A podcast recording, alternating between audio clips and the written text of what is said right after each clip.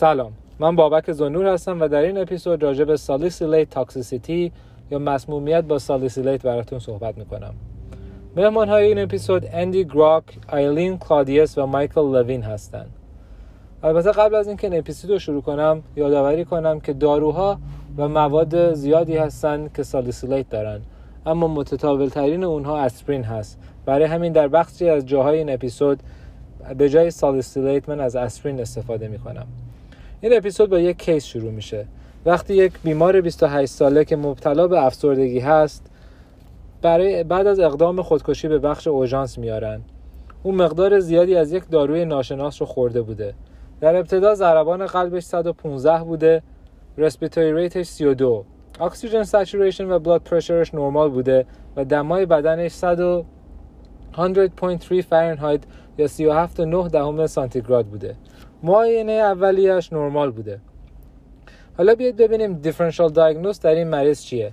البته شما چون که عنوان این اپیزودو میدونید میدونید که این کیس یک کیس اسپرین تاکسیسیتی هست، اما دیفرنشال دیاگنوز این مریض میتونه خیلی متفاوت باشه. دیفرنشال دیاگنوز این کیس میشه به دو بخش تقسیم کرد: تاکسیکولوژیک یا نان تاکسیکولوژیک. تاکسیکولوژیک چیزایی مثل کافئین، متیلزنتین یا هر چیزی که بتونه متابولیک اسیدوسیس درست کنه ممکنه اینطوری خودش رو پرزنت کنه. و یک سری کیسای دی کی ای همون دیابت کیتو اسیدوسیس یا الکلیک کیتو اسیدوسیس و حتی سپسیس هم ممکنه اینطوری خودش رو پرزنت کنه. بعد از مدتی جواب آزمایش‌های مریض برمیگرده و پی اچ خونش هفت و چهارصد و سی و شش بوده با سی و دو کم. Complete blood countش نرمال بوده، الکل level و acetaminophen levelش هم نرمال بوده، اما اسپرین level یا همون salicylate levelش هشتاد و هفت بوده. همونطور که میدونید در اکثر کتاب ها به ما یاد دادن که اسپرین تاکسیسیتی با کامبینیشن یا آمیخته ای از respiratory alkalosis و anion gap metabolic acidosis پرزنت میکنه. اما در واقعیت اکثر بیماران بعد از مسمومیت اکیوت با رسپیراتوری آلکالوسیس پرزنت میکنن و مدت طولانی طول میکشه که اونها انایون گپ متابولیک اسیدوسیس بگیرن و اون خودشون نشون بده. معمولا تاکیپنیا یا همون ریت تنفسی بالا اولین اشاره یا کلو به مسمومیت با آسپرین هست. حالا که تو این کیس تشخیص داده شد، چجوری باید با مسمومیت با آسپرین رو درمان کنیم؟ شروع درمان همیشه با سدیم بایکاربونیت هست. اونها به مریض سه امپ سدیم بایکارب میدن و اونها سدیم بایکارب رو میگن که با یک لیتر دی پنج نورمال سیلین مخلوط کردن و اونو با ریت صد و پنجاه سی سی در ساعت به مریض دادن. دادن سدیم بایکارب به مریض باعث میشه که ادرار مریض قلیایی بشه و مریض میتونه سریعتر خون رو از آسپرین تصفیه کنه. وارد جزئیات بایوکمیستری نمیخوام بشم، ولی هرچی خون اسیدتر باشه باعث میشه مقدار بیشتری از آسپرین از بلاد برین بریر بگذره و وارد مغز بشه. و همونطور که شاید بدونید اکثر دلایل مرگ در کیس‌های آسپرین سریبرال ادیماست. برای همین هرچی کمتر آسپرین وارد مغز بشه احتمال نجات پیدا کردن مریض بیشتره.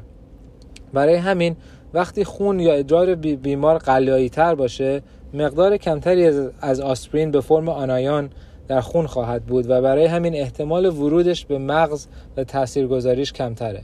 برای همین سدیم بایکارب همیشه اولین لاین تریتمنت برای اسپرین تاکسیسیتی هست. اما در خیلی از کیس‌ها سدیم بایکارب کافی نیست و دفنیت تریتمنت یا درمان قطعی مریض دیالیز هست. در چه موقع ما باید مریض رو دیالیز کنیم؟ یک، اگه لول آسپرین بالای نود باشه. دو، بدون در نظر گرفتن لول آسپرین اگه نشانه ای از اند ارگن دمیج باشه، مثلا رینال فیلیر یا همون کریاتنین بالا یا آلترد منتال استاتوس، اون موقع مریض باید دیالیز بشه.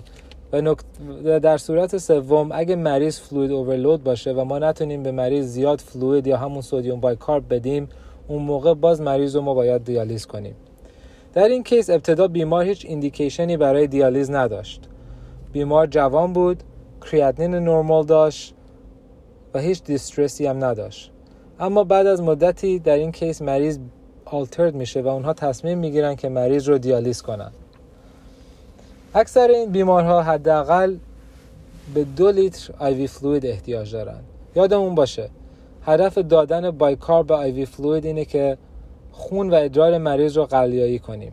برای همین اگه ما لکته درینگر داشته باشیم چویس بهتریه تا نورمال سیلین، چون که با دادن نورمال سیلین احتمال این هست که مریض هایپرکلرومیک اسیدوسیس بگیره و برای همین لکته درینگر چویس بهتریه برای فلوید ریسسیتیشن در کیس های اسپرین.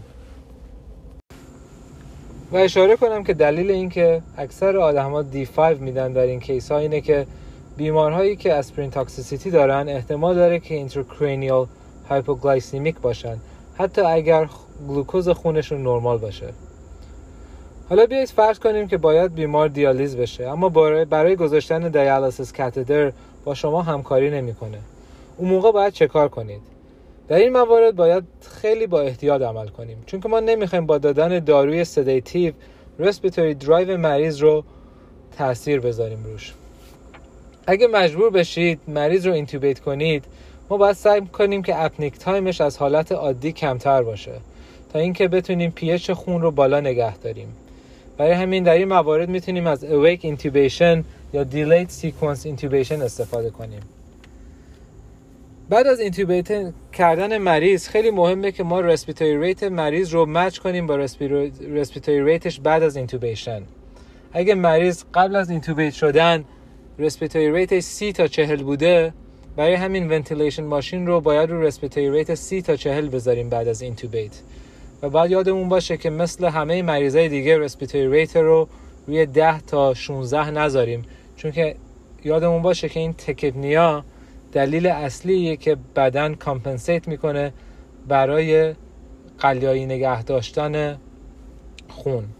و اگه ما رسپیتوری ریت رو روی ده تا شانزده بذاریم احتمال این هست که مریض ضربان قلبش رو از دست بده. اندی گراک که یکی از همکلاسی‌های من و رضا در رزیدنسی بود راجع به یک کیس دیگه صحبت میکنه که مردی چهل و پنج ساله برای معاینه هرنیاش به کلینیک میره. اونجا میبینن که مریض لتارجیک هست و فشار خونش پایینه. برای همین از کلینیک اونو به بخش اورژانس منتقل میکنن و وقتی وارد بخش اورژانس میشه میبینن که ضربان قلبش نرماله، اما فشار خونش شصت روی سی بود. فشار خونش رو بعد از دادن فلوید هنوز پایین بود. تب نداشت و رسپیتوری ریتش نوزده بود. بدساید اولتراساند نشون میده که ایجکشن فرکشن مریض خوبه و ما والیوم دپلیت هست. و میبینن که پی اچ خونش هفت و سی ام هست و مریض رسپیتوری الکالوسیس و متابولیک انایون گپ اسیدوسیس داره. برای همین اسپرین لول خون رو میفرستن و میبینن که اسپرین لول خون پنجاه و شش بوده. این کیس اشاره به یه تحقیقی میکنه که نشون داده کرونیک اسپرین تاکسیسیتی در مریضا ممکنه به صورت دیگه خودش رو پرزنت کنه. در اکثر اون کیسا به حالت سپسیس خودش رو پرزنت میکنه با فشار خون پایین و بعضی وقتا ضربان قلب بالا. برای همین بین اکیوت و کرونیک تاکسیسیتی با اسپرین فرق‌های متفاوتی هست. در کرونیک تاکسیسیتی اکثر مواقع ما اونو نمیتونیم تشخیص بدیم، چون که با هیچ حالت خاصی خودش رو پرزنت نمیکنه و برای همین چون که ما بهش فکر نمیکنیم برای همین نمیتونیم تشخیصش بدیم. در کرونیک تاکسیسیتی باید یادمون باشه که در لول‌های پایین‌تر نشانه‌های مسمومیت به طور حادتری بروز میکنه. احتمال داره مریض نان کاردیوجنیک پالمنری ادیما داشته باشه یا ممکنه مریض کوآگولوپاتیک بشه با آینار بالا. چون که در دوزهای بالا اسپرین میتونه روی ویتامین کی سایکل لیور تاثیر بذاره و باعث میشه که مریض کوآگولوپاتیک بشه. اما بین اکیوت تاکسیسیتی و کرونیک تاکسیسیتی هیچ فرقی نیست. اگه در هر صورت مریض آلترد باشه اونا باید دیالیز بشن.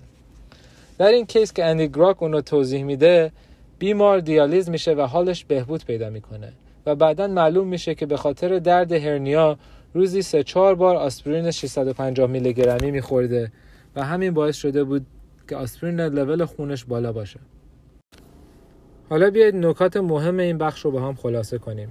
نکته اول و مهمترین نکته این بخش اینه که اگه بیمار شما تکپنیک باشه یا رسپیتوری ریتش بالا باشه مسمومیت با آسپرین رو باید در نظر بگیرید. نکته دوم درمان اکیوت تاکسیسیتی سدیم بایکاربه. دلیل اصلیش اینه که شما میخواید خون و ادرار مریض رو قلیایی کنید و خون رو پی اچ خون رو بین هفت و چهارم یا هفت و پنجاه و پنج نگه دارید.